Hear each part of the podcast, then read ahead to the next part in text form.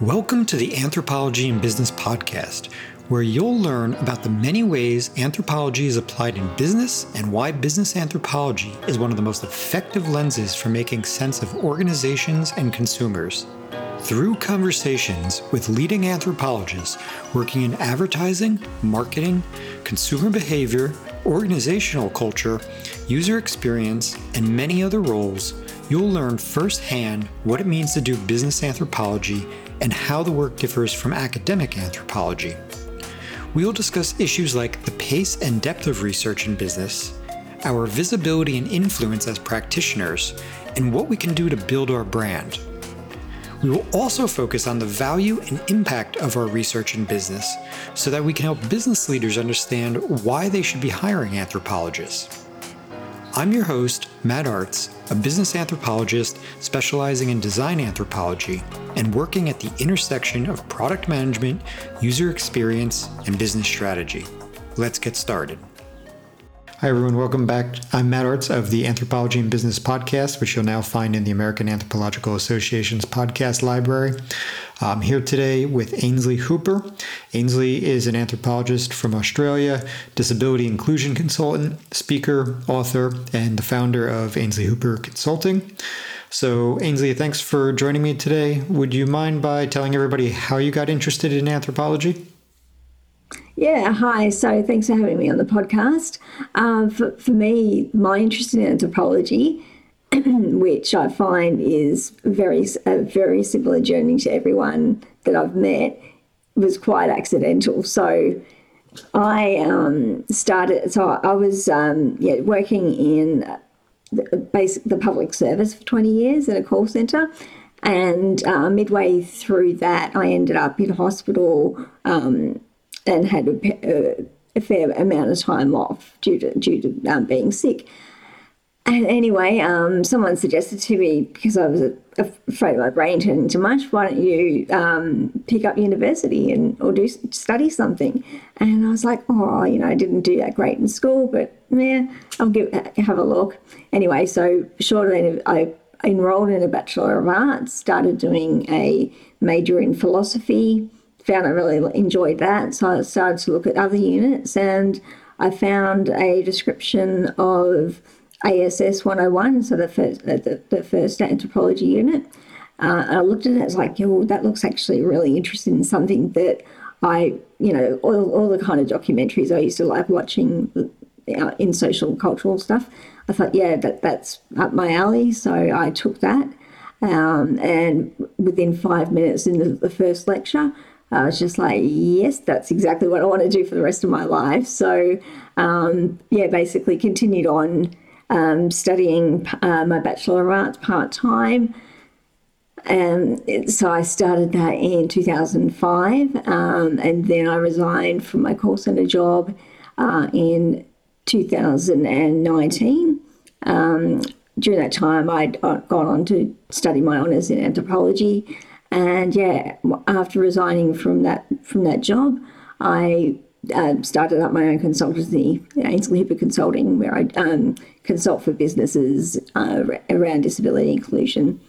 Good. Thanks for sharing that. So, you are the first person on, at least who's living in Australia at the time of me interviewing them. Um, and I guess the previous guest who was who spent time in Australia didn't necessarily speak about this so much. So I'm just kind of curious could you tell us, you know, since most of my since most of the listeners of the show are in the states, could you tell us more about what anthropology in Australia looks like? You know, is it uh is it very applied or not? You know, did you get any kind of sense of you know practicing while you're in your program, or is it uh, more traditional?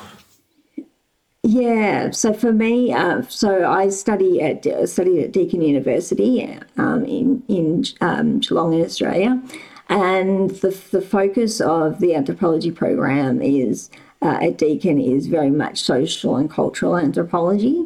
Um, and through the honours degree, I didn't actually, yet we didn't actually have any kind of um, hands on experience out, out in the field. So my consulting is the first time I've been using it out in the field. So um, it was basically because I don't know what it's like in in, in the states, but uh, when you're studying, but in Australia, the ethics process is just really, really um, convoluted and can take ages. Things come back and forth, so uh, they were discouraging us from doing anything that's going to involve human participants or any, uh, anything like that. So.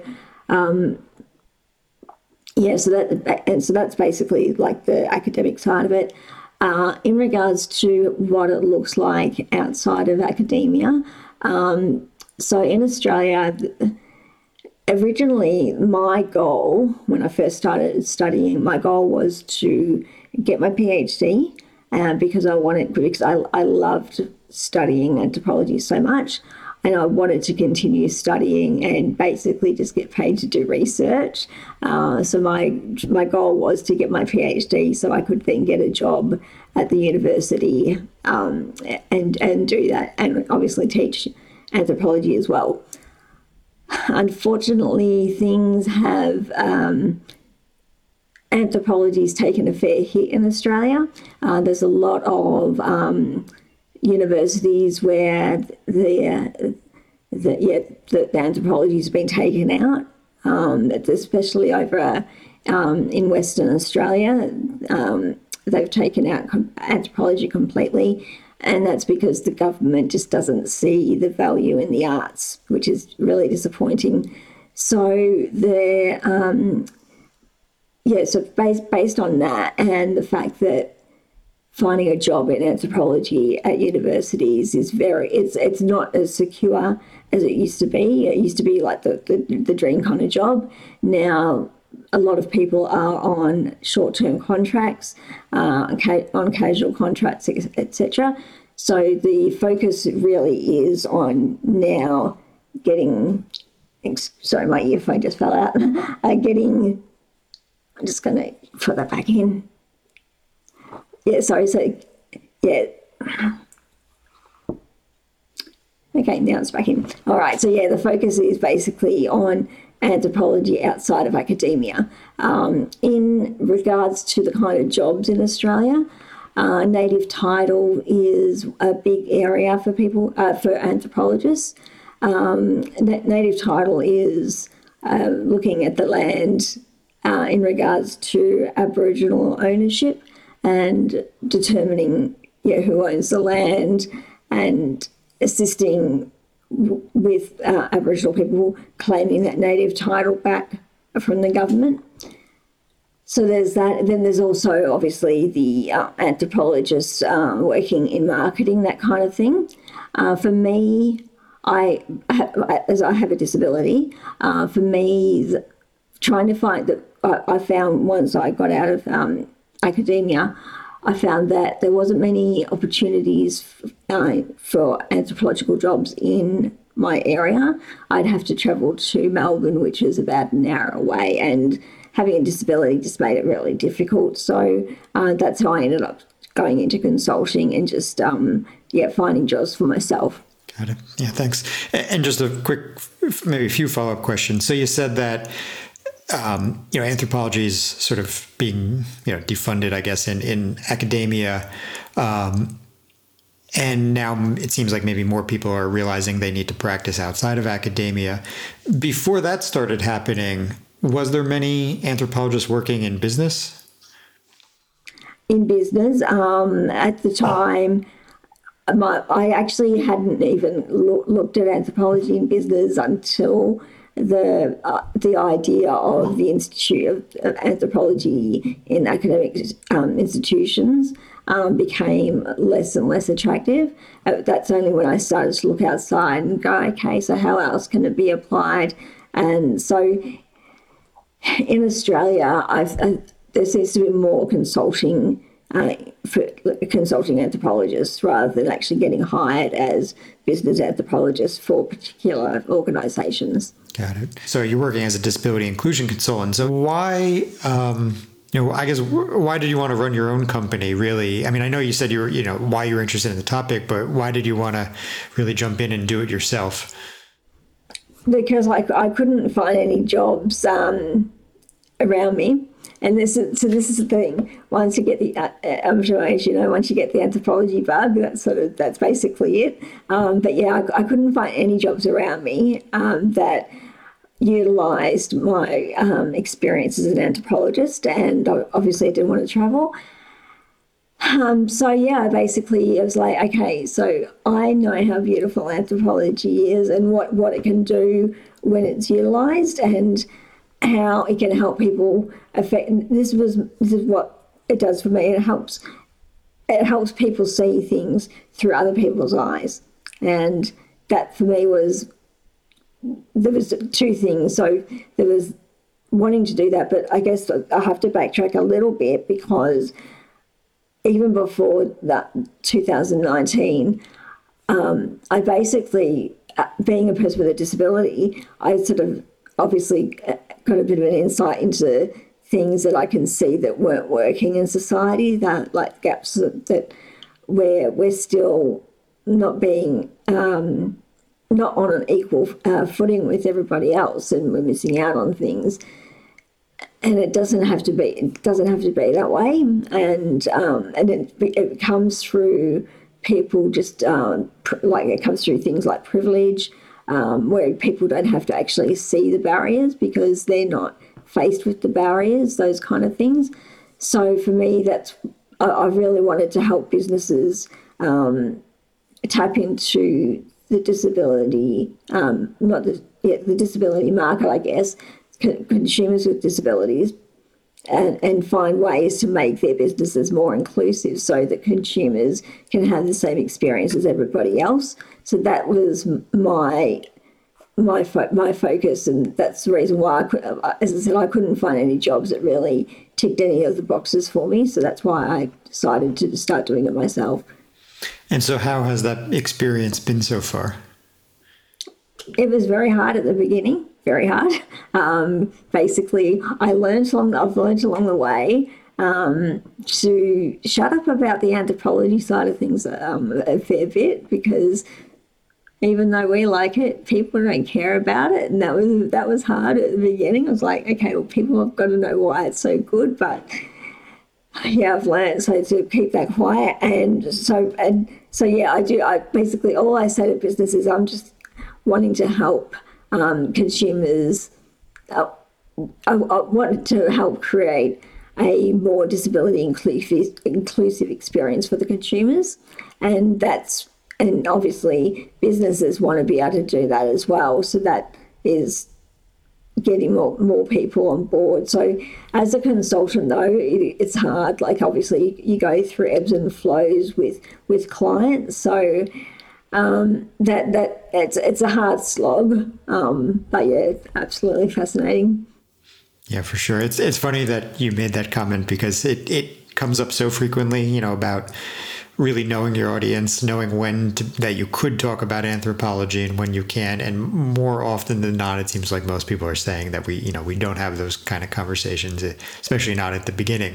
Um, you know, maybe you get to sprinkle that in a little later, you know, after you have some rapport yeah, because I um, I remember like being, you know, you know, I could go to an anthropology conference and just like be an absolute high by the end of it, you know, because obviously talking about anthropology, and yeah, then I go into a setting that people are like, well, what the hell's an anthropologist anyway? Uh, and then you start talking about it, and their eyes glaze over because they're like, they're not interested. And it's like, why aren't you interested? What am I saying wrong? I'm not obviously I'm not explaining this properly to you why it's so beautiful. Um, yeah, so um, yeah, so basically, I mean, in my, in my role, what I basically do is I, I, I, I take uh, elements from anthropology, um, toolbox. So I, I do a lot of qualitative research. Um, I think that's probably the most, yeah, the most common thing that I do throughout because my consulting is all um, but prior to the pandemic, I actually set my business up so that I wouldn't have to be traveling too much. Um, so I've only actually, out of all the consults that I've had, I've only had two on site consults. Um, so it's all basically online. So it's yeah, it's very much qualitative research and doing a lot of interviewing uh, with with clients and um, yeah, sort of clients and um, I look at a lot of um, boards, so like boards within organisations and committees, and interviewing those people on those boards and committees to make sure that, yeah, basically the disability inclusion element is being met. Got it. And so, you know, you, you said you're you're using the methods, um, but I guess I'd ask the question, you know, does any of the theory come into the work, like, or at least do you get to make that present in any way? Unfortunately, not so far, and so that that's that's another part. Like I've had to, um, I've had to learn to get, um, yeah, I've had to learn to adapt to what the clients obviously, um, yeah, there I haven't actually gone into. I see a lot of stuff on LinkedIn about business anthropology, where like talking about organizational culture and all that kind of stuff. So that kind of thing I haven't uh, got into as yet. Um, I'm sort of more, yeah, from the ground up, looking at the consumer, so, and which will eventually eventually feed up to the top. Um, but my, my, most of my interactions are just um, yeah, consumer and yeah, consumer focus. So the yeah the, the theory part of it hasn't sort of come into it too much as yet. And from the consumer perspective, what are the you know the businesses interested in? Are they interested in you know the way they present the brand, you know, or the way they design products? What what kind of work are we? So we're looking at um, the experiences that, that the consumer consumers are having within that business. So it's um, I, am not so much I don't I haven't worked in regards to anything to do with products at this stage. It's all been about um, the human experience. So, for example, when they go into a business and they're utilising a business, what is it that they can't do? What is it that they can do? And what is it they would need to then make that experience effectively on an equal footing to someone without a disability. So it's really so.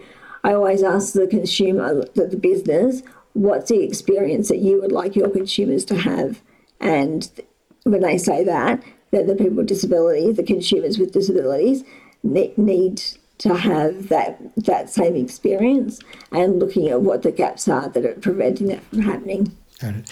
And so some of that presumably is you know involves the built environment, but obviously also you know there's um, there it would seem to me that there's you know likely employee training questions that come up as well which I, I, appreciate gets closer into the organizational side maybe but so is it more kind of built environment or is it you know more in like the, the way employees are treating cons- consumers yeah, so it's been interesting. So um, for me, I, I stay away from, well, I mean, when I stay, I stay away, I don't deal with the built environment as much because the built environment, there's a lot of so much legislation that's involved in that. I will point out to a, to a business that there is a problem with, for example, um, I will say to the business, yet, look, um, these consumers have are unable to access this area of the building, for, for example. But I'm not going to go and say, okay, so this is the solution that needs to be done because I don't deal with that. That's an access um, access consultant, and yeah, there's so much legislation involved. I just don't deal with that. So for me, um, it's more about okay, so. And this is the other thing that I've found as well is that when you talk to businesses about accessibility, um, they red, red, red flags go up for them because they think, okay, this this is going to be way too exp- expensive.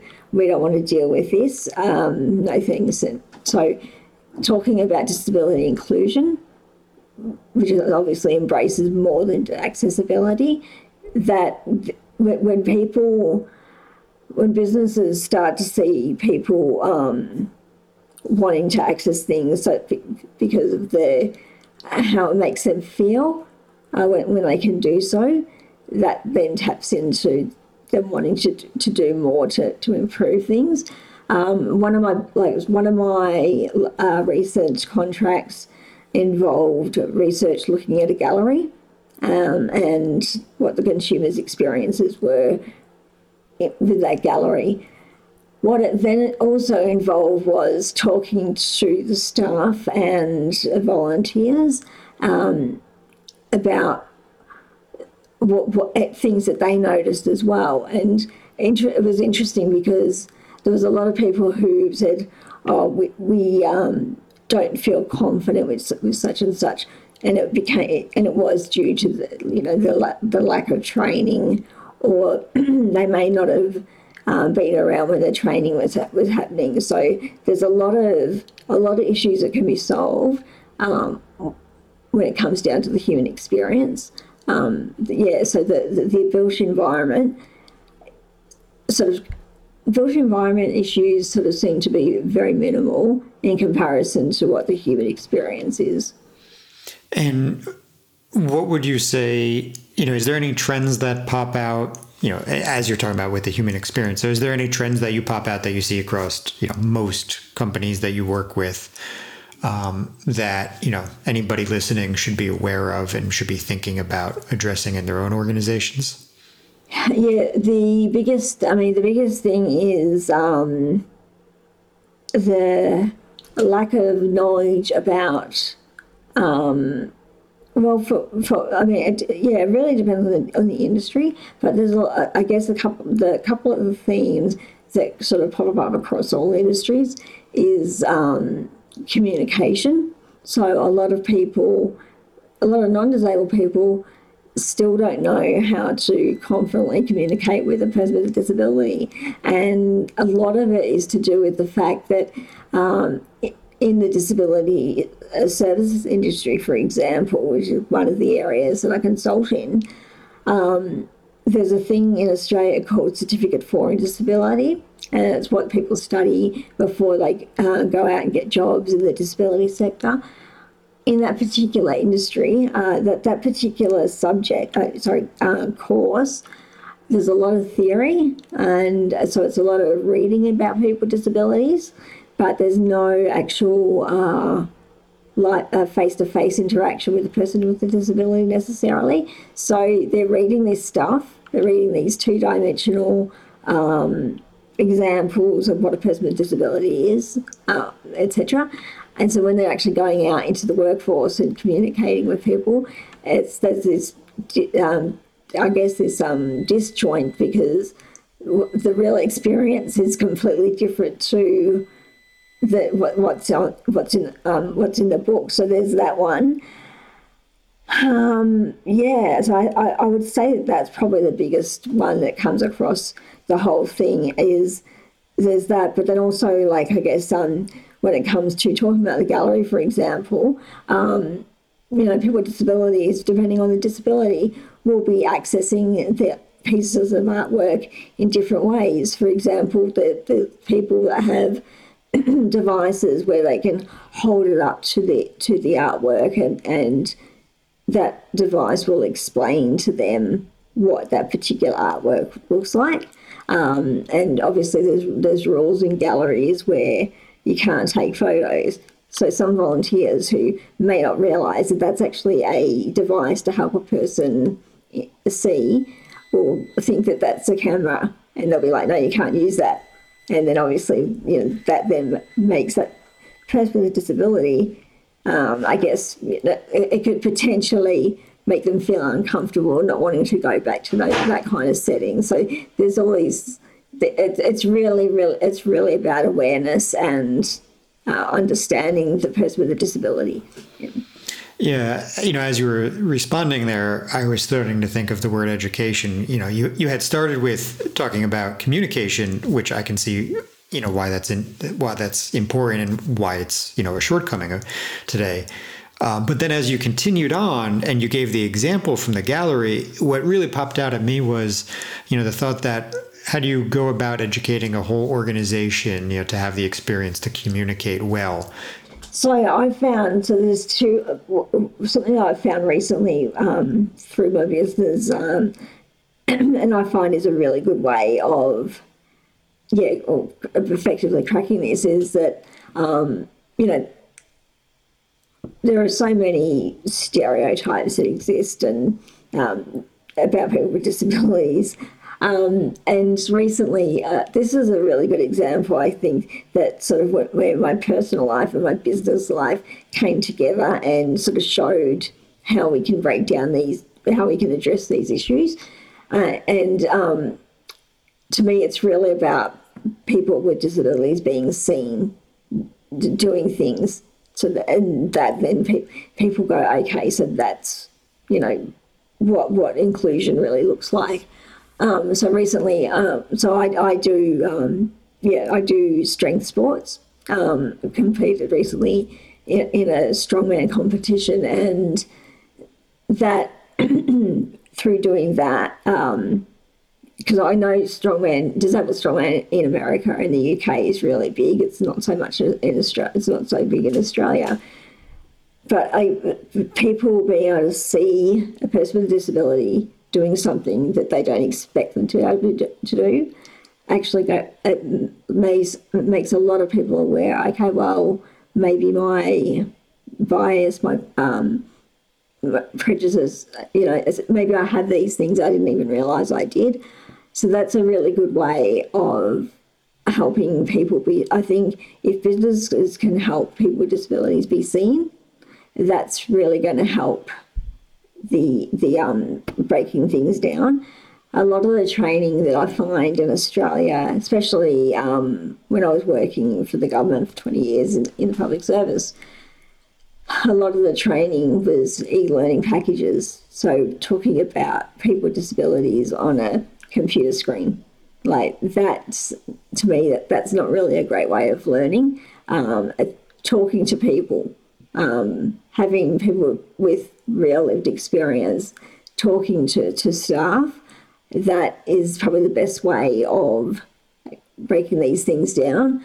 But yeah, for me, absolutely the whole thing, like even in Australia, there's a new legal aid that's come up in Australia and I don't, uh, you guys have probably already had it already. The Together We're Better. Have you seen that one? No, I haven't. So it's um, it's really interesting. It's um, it's got people with disabilities. Uh, so children with disabilities, children of different colours, races, you know, religion, whatever, and all together. So I think being that it's the visible, people will read things, people will, um, yeah, if people just read things, they're not going to get it. But if they actually get to see examples of it and see it actually happening, that's when I think people get on board with it. It's, it's quite a big task. And so, what what are you thinking in terms of you know your your your uh, plans for the organization? Are you thinking, aside from like the human experience component that you're talking about, are you interested? I know you briefly said you might be interested in moving kind of upstream to organizational issues. What other areas in the sort of anthropological consulting space interest you? Um, so for me, um, I guess being yeah being a solo consultant, um, I'm, I'm still very small fish. um, yeah, so the whole organisational thing. Um, yeah, I've only like yeah, all the businesses that I've dealt with have all been small businesses, um, and yeah, I've, I've very rarely dealt with a, the large organisation. The large, I mean, well, actually, no, I lied. A couple of large organisations I dealt with, um, but it was on a small scale. I was dealing with a particular group within that organisation and just dealing with that particular issue that they were having. So it wasn't like a, across the organisation thing. Um, and as, yeah, for me, um, coming from working in, in government and working in and I guess this is it, yeah. So from and now that we're talking about it, I think this is why I sort of haven't gone into that direction yet. Working in a in the government um, for twenty years, uh, it was it was a toxic workplace environment, and so for me, that was because, um, like for example, in my particular situation, HR didn't have a clue what was going on in my workplace um, and I mean, it's a it's a national it's a national organisation, obviously. And so I find that yeah, if it's too big, it's it's too hard to deal with because you can't keep track of everything that's going on in your organisation. So therefore, that's why I'm very much focused on consumers and, I guess in my own area, looking at the consumers and keeping it small scale. Yeah, no, I mean certainly it would seem like you can have a lot more influence at that level. Yeah, I think so. That's it. I'm very much grassroots. Like when I studied anthropology, um, it was the, it was very much the grassroots stuff that was that really interested me more than yeah the uh, like the big organization side of things. I was very much interested in how anthropology can help help help the, the, the little guy and and yeah the people who don't have a voice. So to that point, um, you have your own podcast. Mm-hmm. Yeah. And you speak quite a bit on, you know, other podcasts and and you know, I see you sort of quite active on LinkedIn. And so if you were to summarize, you know, what are you trying to do with all those efforts?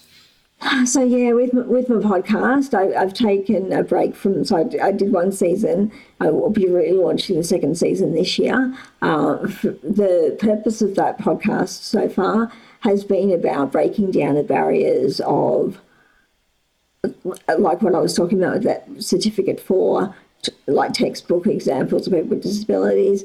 Uh, in, in that particular podcast, interviewing people with disabilities to show that we're more than you know the stereotype that people think we are, and that we're doing different things to what people think we are, etc. Um, so that was a, that was the the, uh, the first season. The second season, I did the start last year talking about COVID 19 disability, but obviously with the with things with the PhD, it got a bit too murky in regards to ethics. So I decided to put that on, that on hold.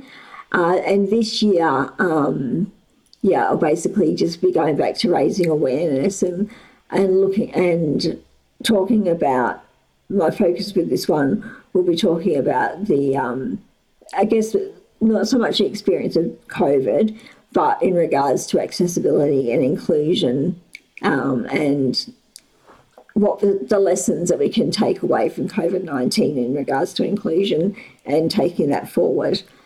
So that's there. And then, so yeah, with LinkedIn, obviously, um, my purpose being on LinkedIn is again just to raise awareness and to, for, for me, like I call myself a disability inclusion consultant. Um, I'm not so. I, when people see that, they think inclusion in regards to like HR, that kind of stuff. Um, and for me, I'm not really um, concerned about. I don't play in the employment space for people with disabilities, as you like. I, I basically been saying here, it's all about the consumer. So looking at how can businesses provide that inclusive experience for their consumers so, and yeah, that's that's my purpose on LinkedIn, just to keep promoting that and getting people on board with that idea. So, two questions based on, on what you just said there. One, I'm curious to know, you know, across all those channels, have you found anything that works really well to raise awareness, particularly, you know, to uh, to people like you know outside you know of the community in the sense of like you know i often i find i'm going to use my own example here whereas i find that i oftentimes am speaking like about anthropology to anthropologists. And you know that's good it's like when we go to an anthropology conference, right? It's great. We get to, to, to see people we know and talk to others that we don't know, and we get to learn and share. But it's also sometimes like a room of us telling, like, you know, anthropology is great, and everybody say, yeah, it's it's wonderful. Um, and we often need to kind of move, you know, to work on awareness outside of the circle of anthropology because what we really need is employers and, and companies to hire, you know, to, well, to hire employees or consultants, whatever it may be. So, what have you found? That really works to build you know awareness um, just across any of those channels. For me it's been about storytelling. So um, it, it, it's interesting because like at the beginning i was always like it's not about me. It's not about me. It's about you know people with disabilities across the board. It's and but then I learned, well, actually, no, I need to be telling my story and and my and sharing my experiences because obviously um, that's where I can tap into my to my emotional the emotional side and bring that out. And that's what I find people have actually really resonated with. They've resonated with um, like hearing about how things have affected like um, talking like just quickly talking about that uh, example of the strength sports that I've gotten into. I shared a story on LinkedIn um, the other day, and it was a, to me that particular because it was a perfect example of inclusion um, and what I want businesses to be doing. So basically, the short of it was that it was a competition, um, and I'd always like. I've always watched this kind of sport, but never actually participated in it because being in a wheelchair couldn't do it. Um, but then someone there's a guy who's got Australian, uh, been awarded Australian of the Year, Dylan Alcott, and he's um, a wheelchair tennis player. And he, um, yeah, so basically he started this thing called Sport for All, which is about making sports inclusive for people with disabilities. Short of it is that um, my coach actually caught on to the program and she messaged me and she said, Hey, I'm running this competition next month. Would you like to compete? I'm like, ah, yes, please, because I thought, wow, yeah. So I was the only disabled person c- competing in this particular competition.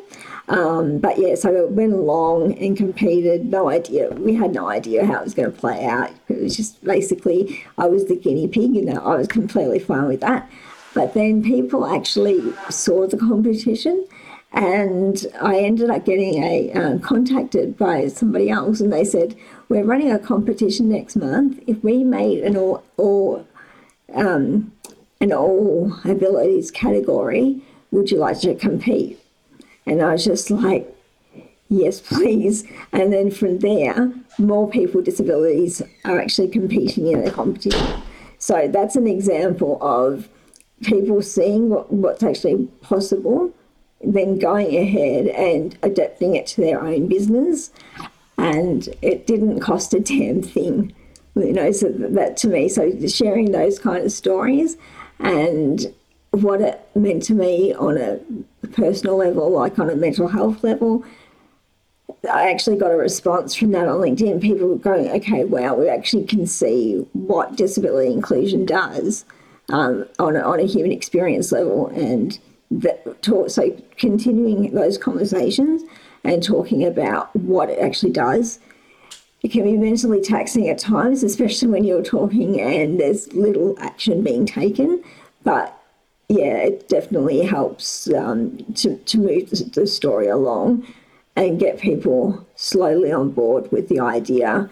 Uh, it's a great example, um, so I'm glad you brought it up. Now, the other thing you were you had said prior to my last question, you mentioned how you know you've been talking about uh, what was learned during COVID, um, and you know how we need to remember maybe you know I guess this is my words, but you know the things we need to remember and potentially do differently in the future to make sure um, you know that people with disabilities are treated you know appropriately, I guess, even out of the pandemic, but of course, if we go into another, right, and um, ever, but of course, just even outside of that. And so, what were the main things that you learned, I guess, you know, if you could share them, aside from the fact that you already mentioned, you know, services were shut down, right, which seems like a, a, a drastic kind of oversight um, on the part of the government. But what, you know, what else came out of it that maybe just, you know, you know I'm not aware of or others are not aware of. Okay, um, so I guess I'll, I'll, talk to you a little bit about that that particular medical thing um, that that I came across during the literature search. So um, and so this isn't just COVID. This is across the board, which is which is quite quite scary. And these kind of things are why disability inclusion is so important, making people aware. Yeah, bringing awareness to disability is so important so people can see just that. It's funny. I've had so many conversations with people going, "Oh, we must be such a, we must be so progressive moving towards disability inclusion. It's like, well, actually, no, um, because in that particular um, med- medical um, journal instance, uh, there's three guidelines that they use when it comes to that last piece of uh, life saving equipment. There's three guidelines that they use. So, say for example, if you and I were like, like laying on a bed, we're both like, you know, not able to talk because we're sick as hell with COVID, um, but there's a, one last piece of equipment. Uh, available, you will get that equipment because you don't have a disability because it's they, they look at things like social utilities. So, for example, what is a person with a disability going to contribute to society against somebody without a disability? So, if neither of us are allowed, able to talk to defend ourselves. Me having the disability, that's a, like a cross against me. And there's the other one is underlying health conditions. Uh, the assumption that people with disabilities all have underlying health conditions. So, therefore, saving a person with a disability is pretty stupid in the eyes of the medical field compared to somebody without. So, there was those things. But um, so, the I guess the other surprising part, um, I'm just trying to think of other things that real. I guess it's um, having a disability yourself. You kind of you don't you don't get surprised by much that you see. So and then you forget that. I, and then yeah, yeah like I, I found the thing that I found was that you know obviously I was internalizing all this stuff. Um, but yeah, people without disabilities um, don't know, and I'm I'm just trying to think of things that because I, I think I, a lot of the stuff I hadn't actually talked about because I just sort of kept it in my own head because, yeah, not, not being able to deal with it. So, um, but I think um, I do know, like, I'm trying to think. So I know, like, conferences, for example, um, yeah, with the conference, I had a lot of friends um, during COVID who were obviously able to um, able to present more at conferences because of the fact that they were all online. Uh, and then once co- like once the, those conferences all went back to normal, they were like, no, we can't, we can't, um, it, we can't offer you remote, etc., because it'd be too hard. Um, so, yeah, I think basically the biggest thing was that all of these things that were coming into play, and this is probably the biggest thing, all the, all the things like remote working, the, the Zoom, like Zoom, doing everything online, uh, even even like in my local area, for example, Uber Eats. Like as soon as COVID hit, there's like so many Uber Eats options that had not been there before. Um, so all these kind of things that people with disabilities had been fighting for all of these things for like years and years and years, and finally pandemic hits, and it's all possible. So that's probably the biggest thing is that yeah, we had been wanting all this stuff for years, and even and everyone, all the businesses were saying no, sorry, not possible, too expensive, blah blah. But yeah, finally, because it affected them, they're like, yep, okay, we can do it now. So I think that's probably the biggest thing. Well, let's hope they keep doing it. And so, um, for anybody who's you know interested in working with you or learning more about what you do, um, you know, is there any particular place that you'd like them to get in touch with you? Yeah, so LinkedIn, uh, Ainsley Hooper. I've also got my company page on there, Ainsley Hooper Consulting, um, or my website, ainsleyhooper.com.au. Um, so yeah, they're the two places um, to get me absolutely. And do you have anything coming up that you know you want people to know about? Uh, so at the moment, I am just. Uh, uh, yeah, I'm currently working on a couple of things, so I can't say exactly what at the moment. But yeah, this this year's looking exciting. Oh, that's that's great to hear. Well, Ainsley, thanks very much for taking the time. It was really great to chat with you. And um, thank you for having me on. Yeah, my pleasure. Look forward to uh, chatting again in the future. Thanks. Thank you for listening to the Anthropology and Business podcast. To learn everything you need to break into business anthropology and why business anthropology is one of the best lenses for contributing to business success, Visit my website at mattartz.me, where I cover many topics related to business anthropology and beyond. There you will find all the podcast episodes, blogs, and news. Please like, share, and subscribe. See you next time.